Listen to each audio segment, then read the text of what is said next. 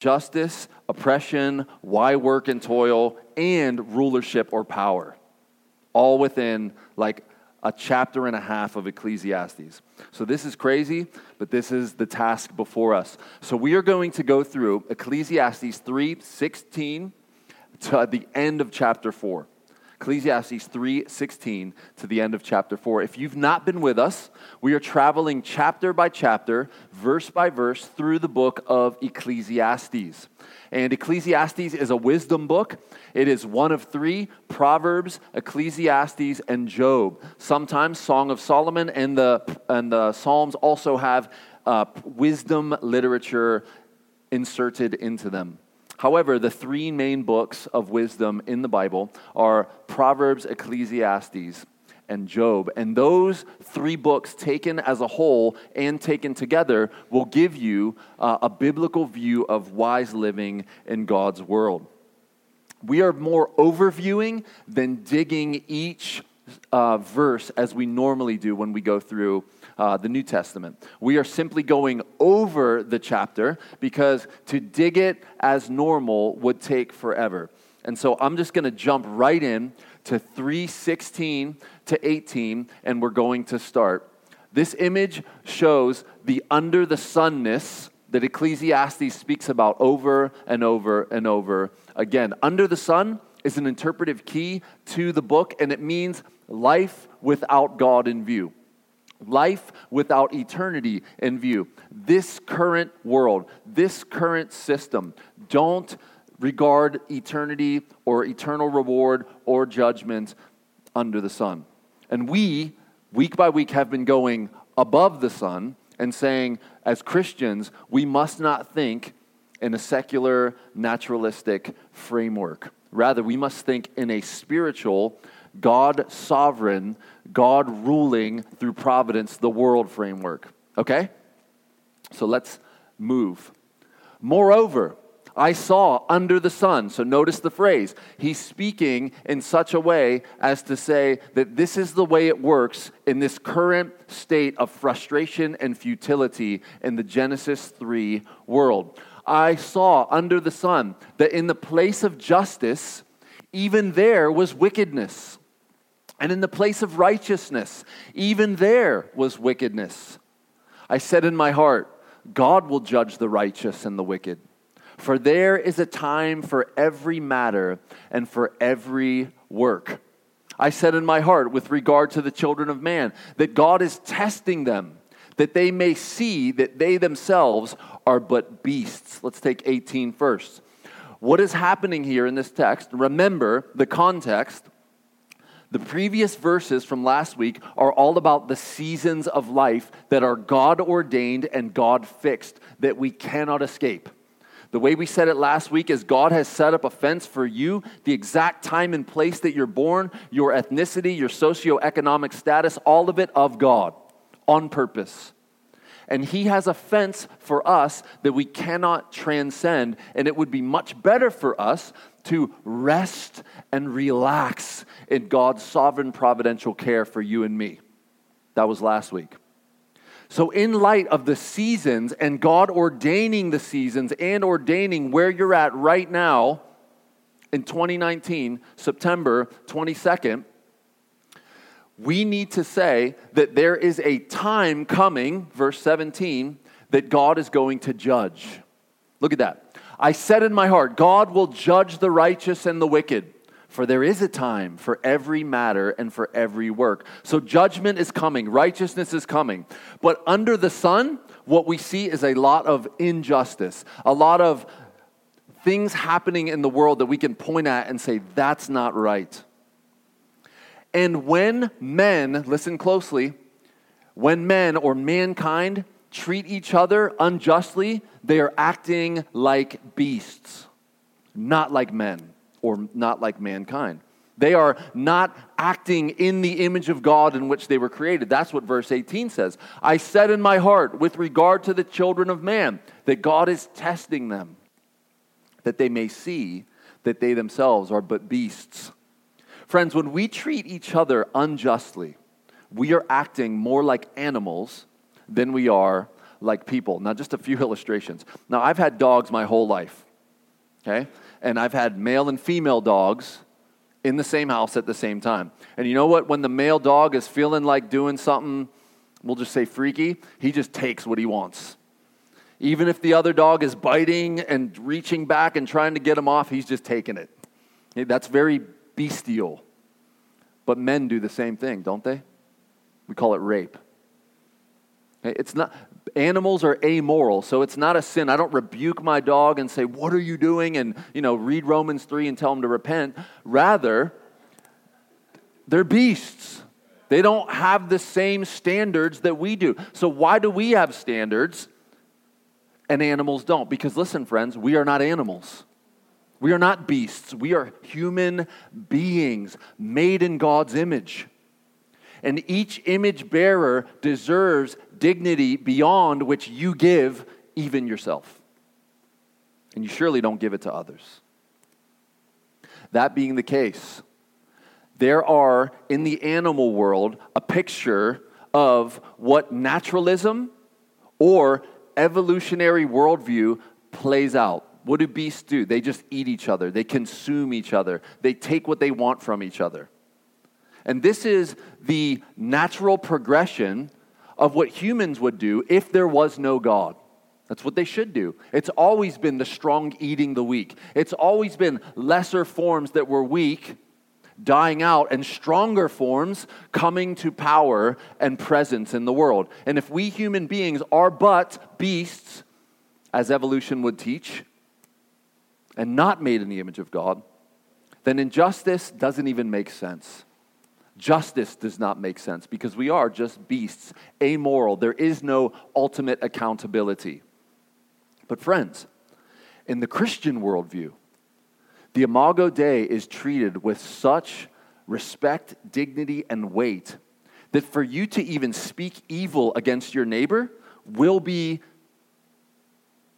brought up on Judgment Day. Jesus himself said, Every idle word will be brought into account on Judgment Day. Now, for the Christian, this is for reward and not punishment, for Jesus took our punishment in our place.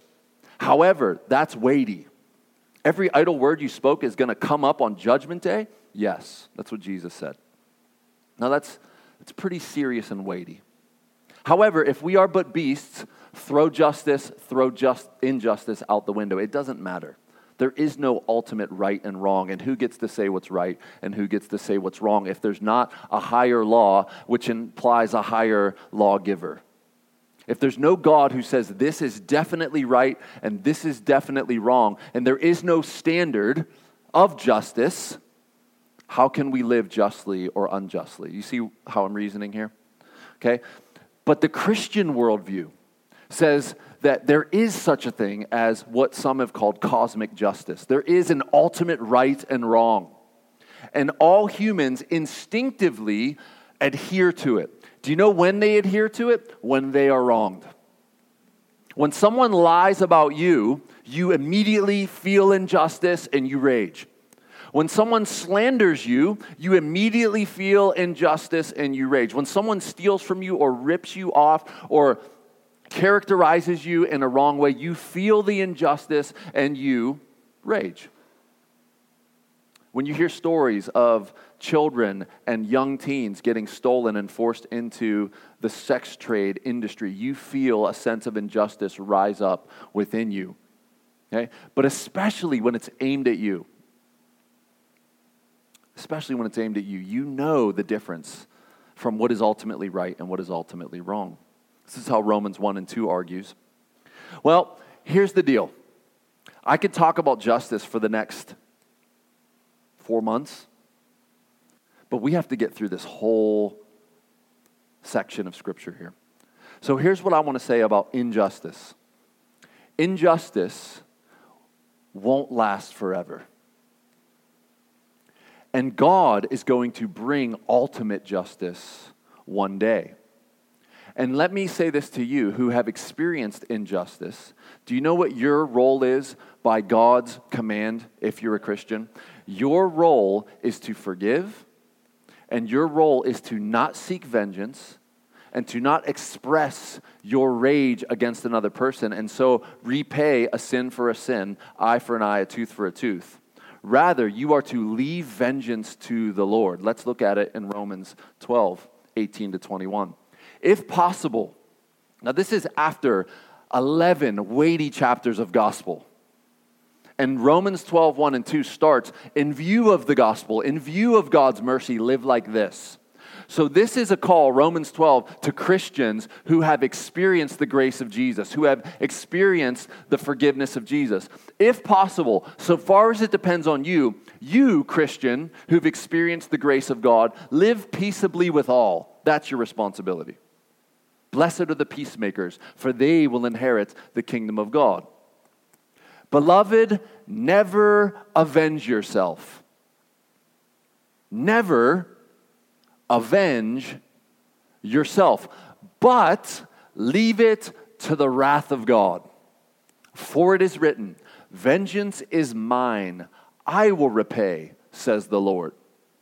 To the contrary, so here's what you're supposed to do instead of seeking vengeance and seeking repayment. You are supposed to, if your enemy's hungry, feed him. If he is thirsty, give him something to drink.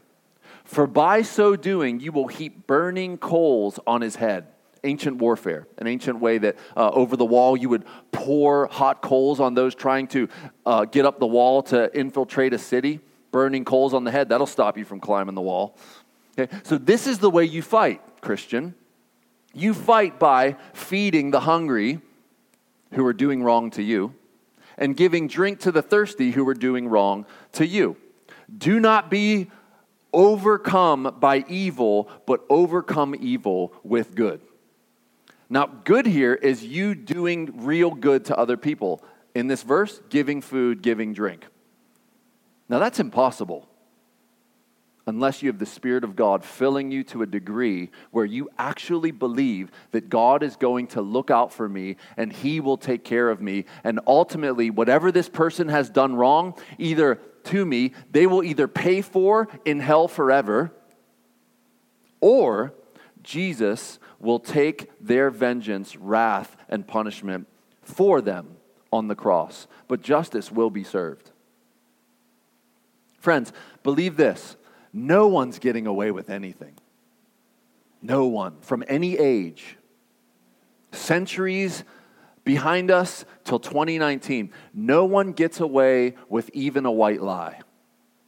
Every idle word will be accounted for. And friends, on Judgment Day, the books will be open and the dead will be judged according to what was written in the books, Revelation 20, 11 through 15. And if you are a Christian, you have received not justice, but you have received mercy and grace. Forgive as you've been forgiven. We Christians are to be the people of mercy, the people of peace, the people of forgiveness. And how can we do that when we live in such an unjust world? We have to realize that justice is coming. Or, for the Christian, it has already been dealt with. Justice came. For the unbeliever, justice is coming. This is not only an encouragement, but a warning. Okay? Hell, listen, friends, I know we don't like to talk about hell. Hell is all over the Bible. It's eternal, conscious torment, and it's just. It's punishment for the very things that you've said and done. And sin against an infinite God deserves an infinite punishment. Interestingly, in the case of David and Bathsheba, David, by his power, by his force, by his might, sends his people. They go and they get this woman that was not his wife, and he takes her and he, he dare I say, rapes her. Some wouldn't go that far and they would say he committed adultery with her. But interestingly, when you look at her responsibility all through the Bible, she's never one to be blamed. It's interesting. He is every time. But regardless of what view you take on that situation, David wrote Psalm 51 when he was confronted with his sin. And he said, Against you only have I sinned and done what was evil in your sight, God. And you're like, wait a minute. You, you killed the woman's husband, and then you took her for yourself, and then you married her and covered up the whole thing. And against God only, what that means, friends, is that when we sin against other people, we ultimately sin against God first. Which is why Jesus Christ in the Gospels, when looking at a crippled man, could look at him and say, Your sins are forgiven. And those listening to Jesus talk, outraged in their hearts, said, Who is this that claims they can forgive sin? For God alone can forgive sin. Right. Jesus is the offended party. And Jesus then says, So you know that the Son of Man has authority on earth to forgive sins. I say to you, take up your mat and walk. And the man takes up his mat and strolls on out in front of them all. But you realize what Jesus was saying. David and Bathsheba, Jesus is saying, that was against me. And I alone have the right to forgive that. Okay, let's move on. 2 Timothy 4 1, Paul, writing to his son in the faith, says, I charge you in the presence of God and of Christ Jesus, Christ Jesus, who is to judge the living and the dead. And by his appearing and his kingdom. When the just king comes, justice will be established, but know that he is going to judge those who are alive at his coming and those who are dead. He will rise for judgment raise for judgment at his coming. Ecclesiastes 19 to 22. For what happens to the children of man and what happens to the beasts is the same. As one dies, so dies the other. Okay, so in, in the last text that we looked at, he said that men are the same as beasts. And he was not saying that we are animals, rather, he was saying men act like beasts, and in addition, now he's going to say men have the same fate as beasts if you only look from the view of under the sun. So let's look at it.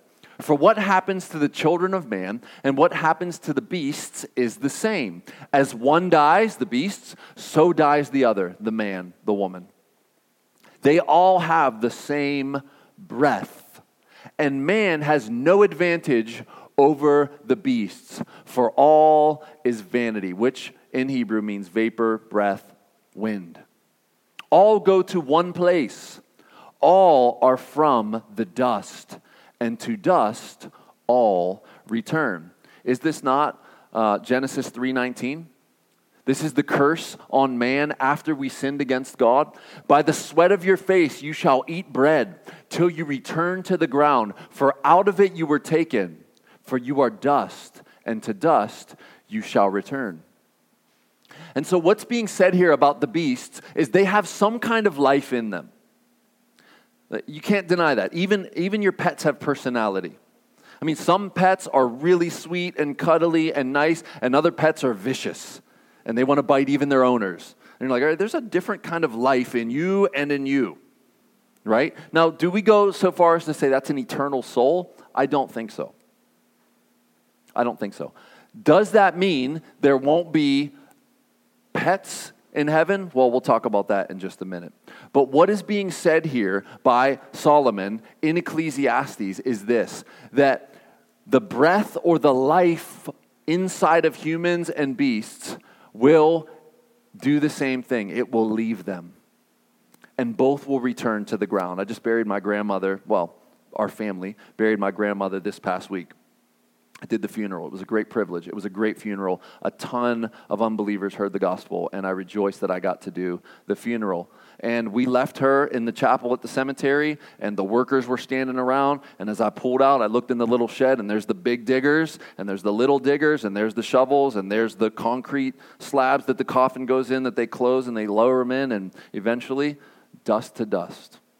Grandma was 90 years old. I mean, even Moses says that's incredible.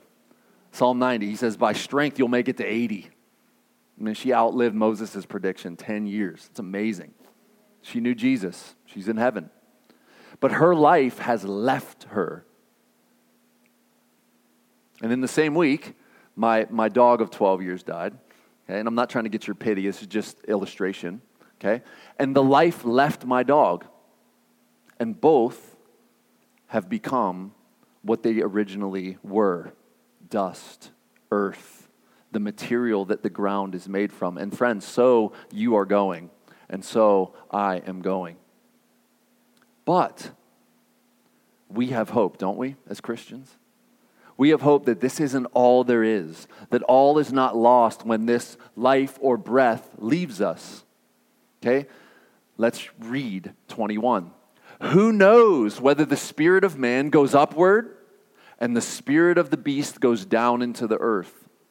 So I saw that there is nothing better than a man should than that a man should rejoice in his work, for that is his lot. Who can bring him to see what will be after him? So he, he looks at how animals and people have the same fate. They land in the ground or they return back to the dust from which they came. And he says, in conclusion, enjoy the work that God has given you to do. Because remember the context, He has put a fence around your life, and you are bound to His sovereign providence. And the best thing you can do in this short existence that you have life in your body is enjoy the life that God has given you and enjoy the work that He's given you to do. Because soon the life He's given you is going to leave, just like all the beasts. So why be miserable with the short 80, 90 if a miracle happens? Why be miserable all your years? That's what he's arguing.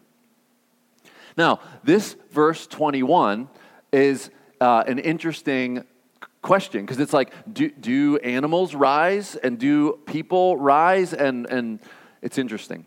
Well, here's what I think is more being said here, because this is consistent with the rest of scripture. Psalm 104, 27 to 30. These all look to you. And he just went through a bunch of different animals that look to, their, to, to God for food. You give them their food in due season. When you give it to them, they gather it up. When you open your hand, they are filled with good things. When you hide your face, they are dismayed. When you take away their breath, there it is, they die and return to their dust.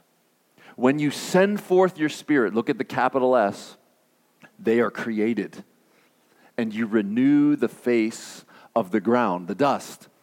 This is uh, pointing to God's not only being able to take life, but create it. All life is not random, it's not by evolution, each life, whether animal or person, is by God's doing. And this psalm says he even sustains the life of all living things. And he gets to choose when that life departs.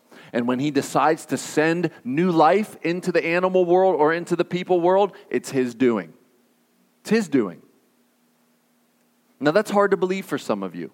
But this is what the Bible teaches God is the giver of life, and He is also the one who has the right to take life. Job 34, this is Elihu. This is the young man who was really angry at Job's three friends and angry at Job's response. And so he just goes off. And he speaks a truth here. He says, Of a truth, God will not do wickedly, and the Almighty will not pervert justice. That speaks to our former point. Who gave him charge over the earth? Now he's asking a question about God. Who is over God to give him charge over the earth? Romans would say it like this Who has been his counselor? Who has given uh, God some advice to follow? And who laid on him the whole world? No one. If he should set his heart to it and gather to himself his spirit and his breath, all flesh would perish together and man would return to dust. Man, that is a sweeping statement of your mortality, your creatureliness, and God's sovereign power over every breath that you take. If God decided, if He wanted to, He could say, all breath of life, and all of us, man, bird, fish kind of breathe water, so we'll leave them out. we, we would all return to dust. Friends, realize your creatureliness. Realize that you are dust. And realize that God is the one controlling the very breath in your lungs. Didn't we just sing that last week? Or a few weeks ago? I can't remember. It's your breath in our lungs, so we pour out our praise. Randy Alcorn, uh, who wrote a little book called Heaven, uh, it's not little, actually, it's pretty thick. Um, I, I, highly, highly recommend this book. If, if Ecclesiastes is depressing you, you should get Heaven as a supplement. Okay? For the next several weeks here, you should get Heaven as a, as a complementary text, either on audio or in print form, and go through it as you go through Ecclesiastes. And what Randy does throughout the book of Heaven is he argues for a physical, real, tangible, material new earth that the Bible calls heaven. And he argues in it for recreation and food and enjoyment and technology and pets, even. And so here's a little interesting section from that book. Animals aren't nearly as valuable as people, but God is their maker and has touched many lives through them. You know that there's such thing as therapy dogs, right? I think the people on airplanes overuse them, but that's another story. It would be simple for him to recreate a pet in heaven if he wants to. He's the giver of all good gifts. It's James 1:17. Not the taker of them. If it would please us to have a pet restored to the new earth, that may be sufficient reason. Again, he's saying maybe. He's not saying this is definitely going to happen. In her excellent book, Holiness in Hidden Places, Joni Eareckson Tada says if God brings our pets back to life, it wouldn't surprise me. It would be just like him. It would be totally in keeping with his generous character. Exorbitant, excessive, extravagant in grace after grace. Of all the dazzling discoveries and ecstatic pleasures heaven will hold for us, the potential of seeing, I'm assuming her dog's name was Scrappy, Scrappy would be purely whimsy, utterly, joyfully, surprisingly superfluous, meaning not that much weight. Heaven is going to be a place that will reflect, refract and reflect as in as many ways as possible the goodness of joy of our great God who delights in lavishing love on his children. And as I said last week, R.C. Sproul says he thinks God is going to, in some sense, resurrect pets for believers, not for the pet's sake, but for the sake of the owners. Okay? I, I find that helpful and interesting. Let's move on. Ecclesiastes 4 1 to 3. Let's talk oppression. Again, I saw the oppressed, oppressions that are done under the sun. And behold, the tears of the oppressed. And they had no one to comfort them. On the side of their oppressors, there was power, and there was no one to comfort them. And I thought, the dead who are already dead, more fortunate than the living who are still alive in the realm of oppression. But better than both, the dead or alive, is he who has not yet been and has not seen the evil deeds that are done under the sun. Notice the under the sun. This is without God in view. This is without having a God who gives a moral law. This is without uh, reckoning with your Creator on Judgment Day, what do people do? They oppress other people for their advantage. They take and they cause harm for their good, and they don't care what it does to the person whom they are oppressing. And the only way you can do that without fear and without pretense is if you don't think you're going to give an account for your oppression. It's the only way you can get away with that. Now, I want to look at this very quickly in, uh, uh, an Exodus kind of way. Okay, because Ecclesiastes was written by Solomon, I think, and he was Jewish and he remembers and knows probably by memory the Exodus story. And you remember the Exodus story. The Exodus story is that Joseph saved all the ethnic Jews and they were allowed to live in Egypt in the land of Goshen. And a new Pharaoh arose that forgot Joseph's help of the Egyptians. And he was so, this new Pharaoh was so afraid of the multitude of the Jews that he began to oppress them. And he began to cause them to work for him, all of them, and do his bidding. So let's look at that. Exodus 1 11 to 14. Therefore, they set, this is the Egyptians, set taskmasters over them to afflict them with heavy burdens. They built for Pharaoh store cities, Pithom and Ramses. But the more they were oppressed, the more they multiplied, and the more they spread abroad. It's just like the persecuted church, interestingly. The more that governments seek to squash Christianity and oppress Christians and oppress the gospel, the more it just spreads and is pervasive. This is God's doing. The more they multiplied and the more they spread abroad. And the Egyptians were in dread of the people of Israel because they're growing so large. So they ruthlessly, note that, made the people of Israel work as slaves and made their lives bitter with hard service in mortar and brick and in all kinds of work in the field. In all their work, they ruthlessly, note that, made them work as slaves. Now, this is God responding to this oppression and the cries of his people, and he raises up Moses to deliver the people. You remember the story. Well, this is the burning bush, but this shows you God's attitude towards the oppression of his people by the Egyptians. Exodus 3 7 to 8. I have surely seen the affliction of my people who are in Egypt and have heard their cry because of their taskmasters. I know their sufferings, and I have come down to deliver them out of the hand of the Egyptians. Now, I believe Solomon has this in mind, but remember, Solomon is speaking from the view of there is no ultimate deliverer. And so it's hopeless. The oppressed have no hope. There is no vengeance on the oppressor. There is no ultimate accounting. There is no hell to pay under the sun. And if that's the case, what a terrible, terrible, terrible reality we find ourselves in.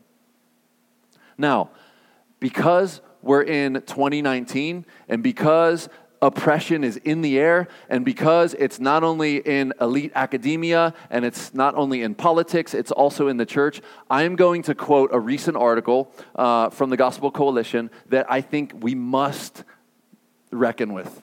Okay, so I'm just taking a little paragraph from it, and then I'm going to give some commentary, and we're going to move on. This is Neil Savin Shenvi, sorry, it's called The Incompatibility of Critical Theory in Christianity. Critical theory has many different outworkings, many, but you could summarize them all by critical theory.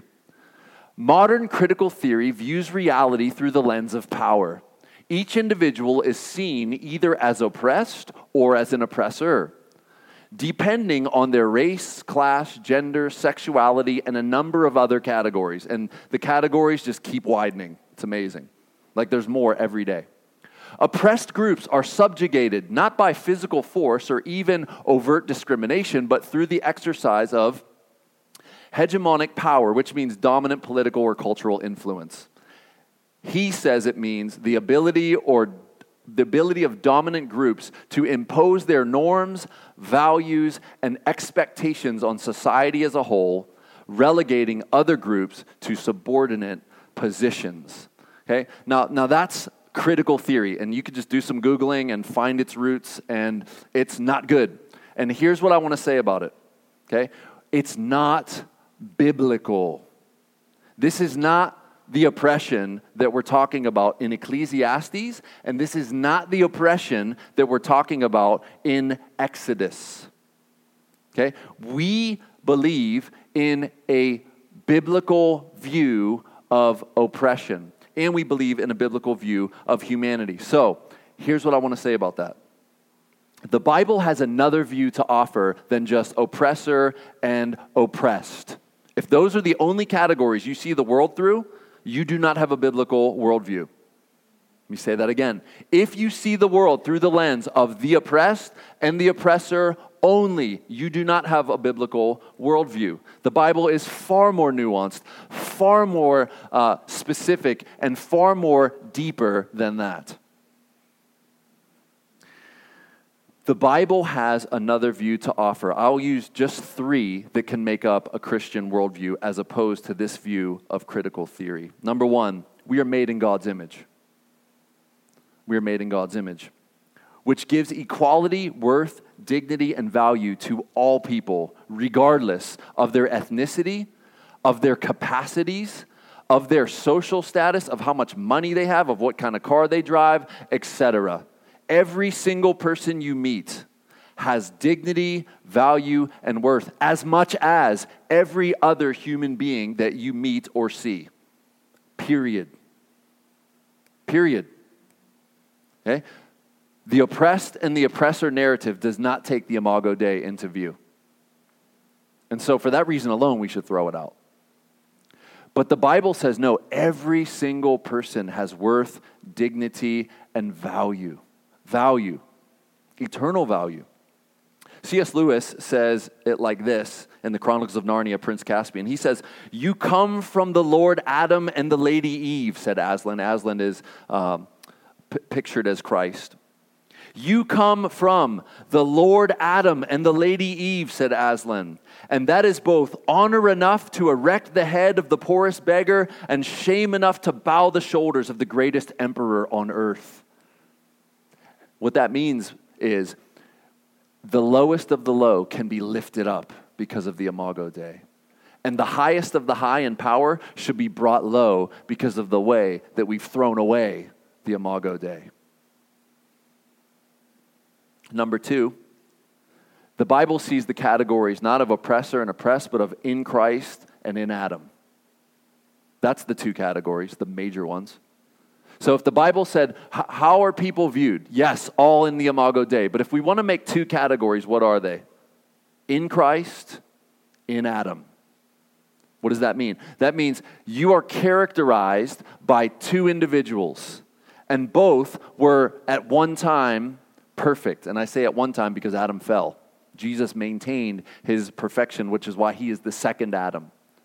The first Adam failed and plunged the whole human race into ruin and chaos and sin and injustice and oppression. That's in Adam. But Jesus, coming as the second Adam, lived perfectly and loved his neighbor as himself and loved God with all his heart, soul, mind, and strength. And you, friend, tonight, me, we're either in Adam and everything that defines Adam defines us, including his sin and guilt and shame, or you're in Christ and everything about Christ defines you his righteousness, his status with God the Father, his love that he accomplished for us, loving God with all heart, soul, mind, and strength, and his loving neighbor as himself, given to you as a gift because you're in Christ. Those are the two categories. Our desire as Eternal City Church is to see you move out of Satan, sin, and death Adam, in Adam, and move into Christ. And have Jesus be your definition of what it is to be a human being. That's what it is to be in Christ. And Eddie and I have said this on many, many, many occasions that your identity in Jesus is the highest identity that you have. It transcends race, it transcends victimhood, it transcends your economic status, it transcends your cultural position, it transcends your intellect and your IQ, it transcends everything else. And friends, if your identity in Christ, if you're in Him, moves down the identity scale, that's when oppression and injustice starts to happen. We as Christians must see our identity primarily as in Jesus. And friends, that is a powerful, unifying force.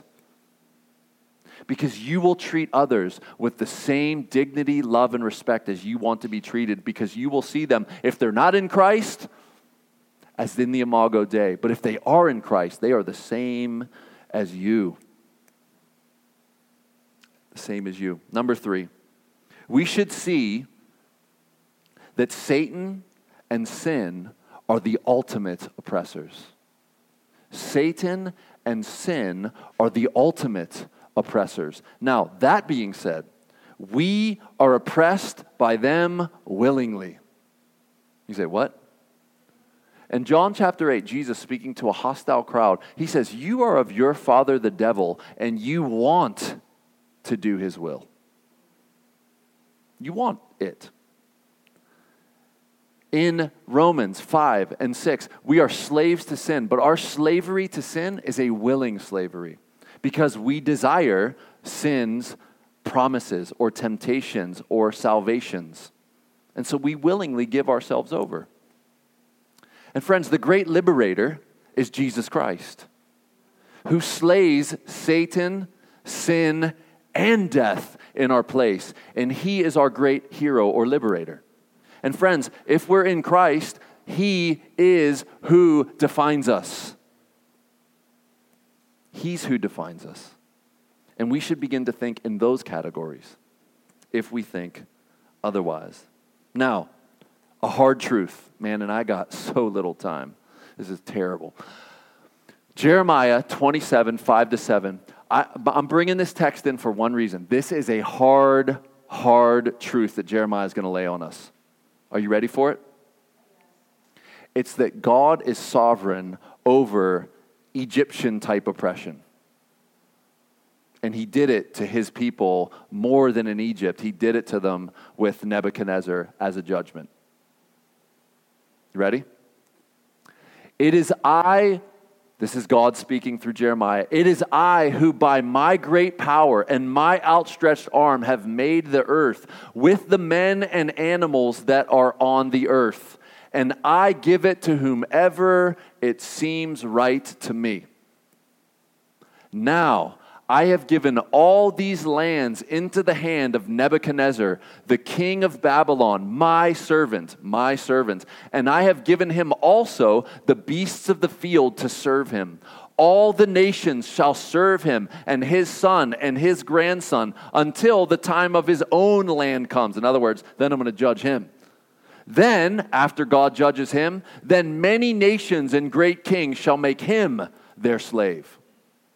Now, th- this is just like God saying, I'm bringing Assyria to judge my people. Assyria is the rod of my anger. And then, right after he says it, he says, And then I'm going to judge Assyria for oppressing people because he said, By my power and might have I done this. Now, friends, this is unthinkable to us. We're like, how does this work? Here's how it works God sees the end from the beginning, and only God knows how to bring right, justice, and judgment to people, both now and into eternity. We have skewed views of how justice works and how it shouldn't work. And so, though a secular worldview might say it like this karma, man, no one gets away with anything. Or you might hear it said like this you reap what you sow. But Galatians tells us that God is not mocked. We will reap what we sow. And so, uh, you know, we could talk about this for the rest of our time here. But the deal is, God is the one who sovereignly brings nations to power, and he sovereignly brings other nations under their power, and then he judges even those nations who were oppressing. And he does it over and over and over throughout history. And God knows how to judge each person and nation. Now, we could show texts like this all night. It, this isn't the only place, but we have to finish this. So, then I saw that all toil and all skill and work come from a man's envy of his neighbor. So now he's saying the main motivation for people to work hard is to keep up with the Joneses, not Eddie to keep up with the Joneses. I envy you, and so I'm going to work hard so I can get a nicer than you. A nicer house, a nicer spouse, perhaps. You know, I'm going to get a nicer than you. It's envy, it's jealousy. This is the motive of many people to accomplish and to achieve and to move out into the world with ambition. He says, all toil, all skill and work come from a man's envy of his neighbor. Now, he's, he's making huge statements. That's not true of everybody, but this is what he's seeing. This also is vanity breath, wind, vapor, and striving after wind, you trying to catch wind. You know, there goes, you, you run after it. The fool folds his hands and eats his own flesh. That's proverbial. What that means is this He's contrasting two types of people. One person is very ambitious, and they are working hard, and they are motivated by envy and jealousy of others.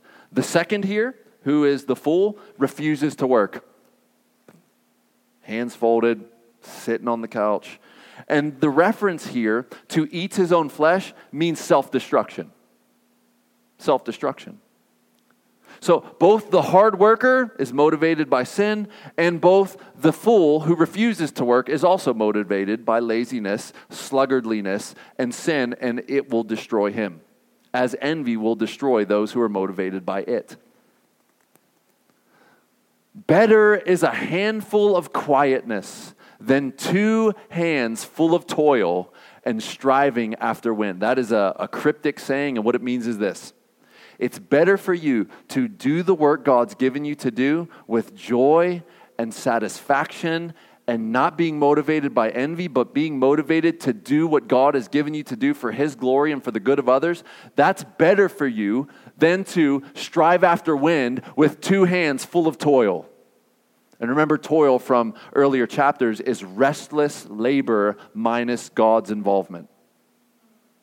And God gives to His beloved sleep rest, satisfaction, joy in work, a sense of accomplishment. Why? Because we're not doing what we do out of envy or jealousy or to make a name for ourselves. Rather, we are serving God by serving neighbor in whatever we do, and we can be satisfied for what God has given us to do. Again, I saw vanity under the sun. One person who has no other.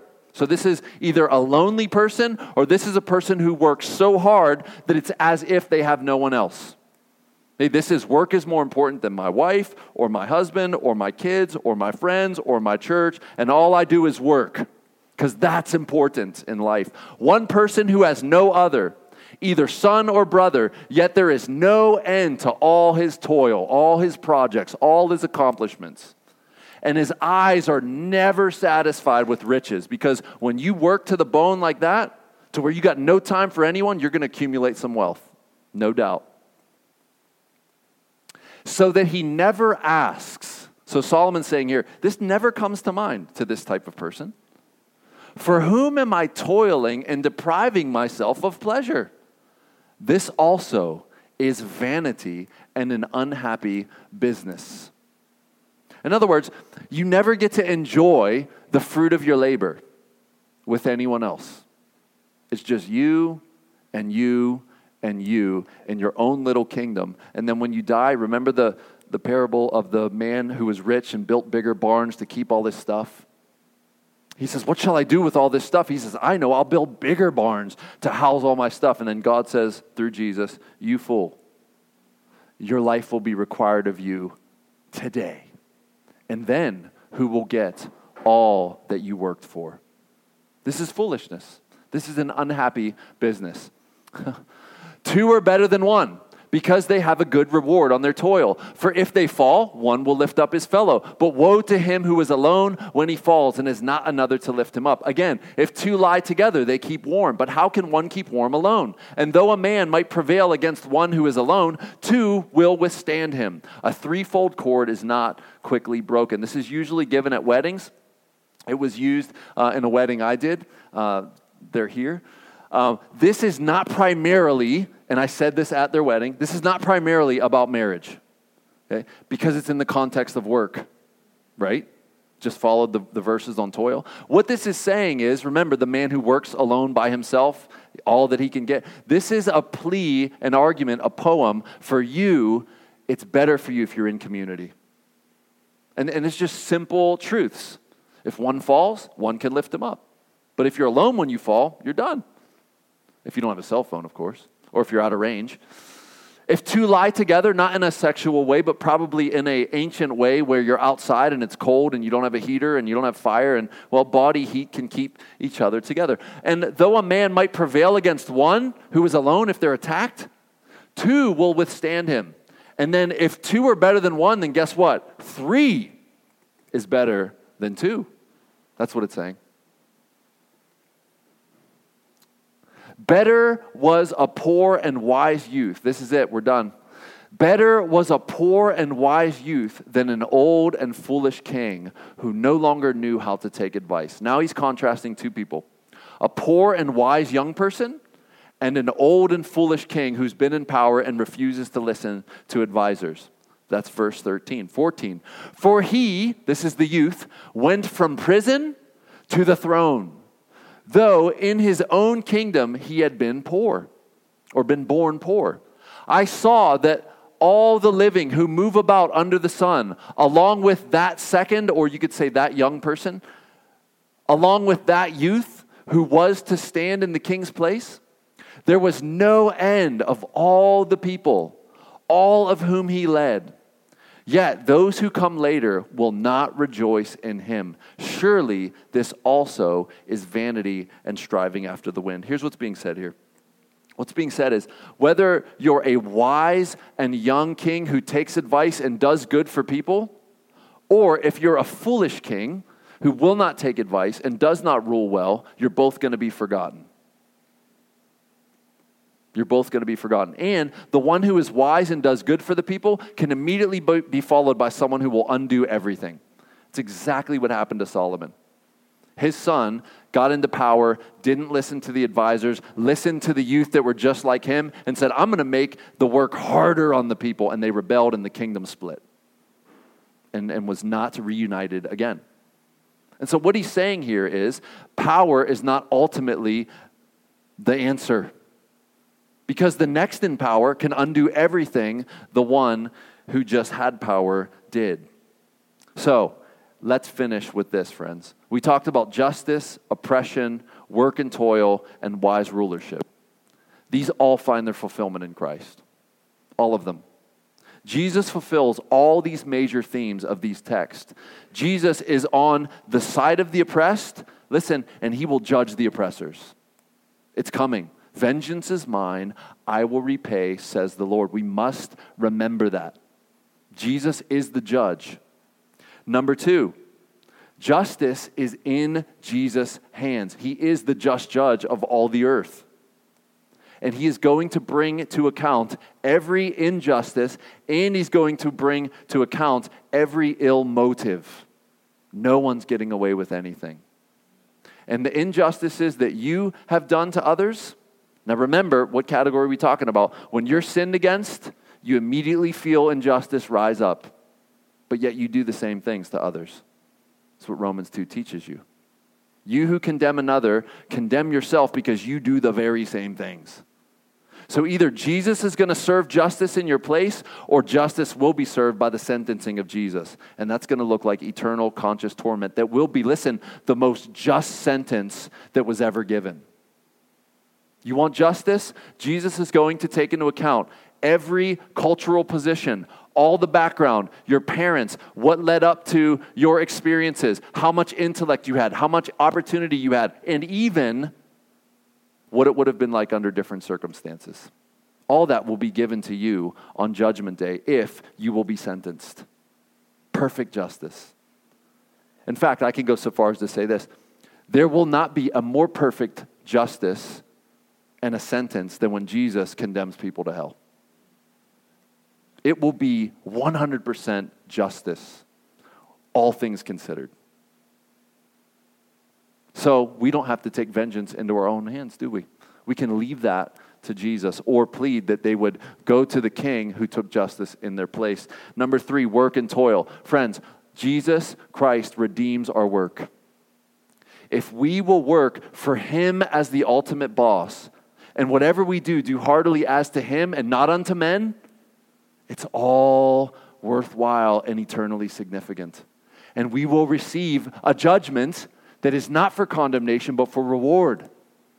Christians look forward to Judgment Day because all of our toil will be put before Jesus, and He will say prayerfully, Well done, good and faithful servant. Enter into the joy of your master. Well done. That's what I'm living for, friends. I hope you're living for that. I hope you're not living for all I can get because time is short. Because, friends, eternity is forever. And you want your reward to reflect what you did for Him in this world. And lastly, power or wise rulership. You realize Psalm 2 and many passages in the Old Testament, like Isaiah 9, say that Jesus is going to rule the new earth with justice and equity. And to the end of His rule, there is none. And so, for those of us who long for a more just society, friends, it's coming. It's coming. We, we don't have to wait long. Sin will be eradicated. The curse will be eradicated. Why? Because the king, who is the just judge, took justice on the cross. and he redeems even the broken universe. He will come back to extract the curse, the futility, as Romans 8 calls it. And so we have great hope. Under the sun, no hope. But if we can transcend the sun and see that King Jesus has bought for us future glory, then everything matters. And even the ugly that we see on the news and on social media and we experience, we know that no one is getting away with anything. And if they are Christians who do these things, God will deal with them. It's called discipline, it's Hebrews 12. He will grow and transform those who are His. He is committed to it. And so let's remember now that Jesus bought for us justice. He took it on the cross so that we don't have to face it on Judgment Day. He bought for us future glory with no oppression. It's coming very shortly. He bought for us the redemption of our work on this earth, and He bought for us a future glory where He will rule the entire universe. This is coming for all of us. The centerpiece is the cross of human history. Jesus accomplished all this. God the Father accomplished all this through the cross, and He's redeeming a people and He's calling a people to Himself through the cross. And the question is have you come to the cross? Have you come to the King yet? To bow the knee and say, Your will be done, and will you forgive me for the life I've lived of not only living like you don't exist, but living like I am God, and sinning against other people, and sinning ultimately against you? Maybe you could do that today by coming and remembering Jesus' body broken and blood shed so that you might have forgiveness of sins and life eternal.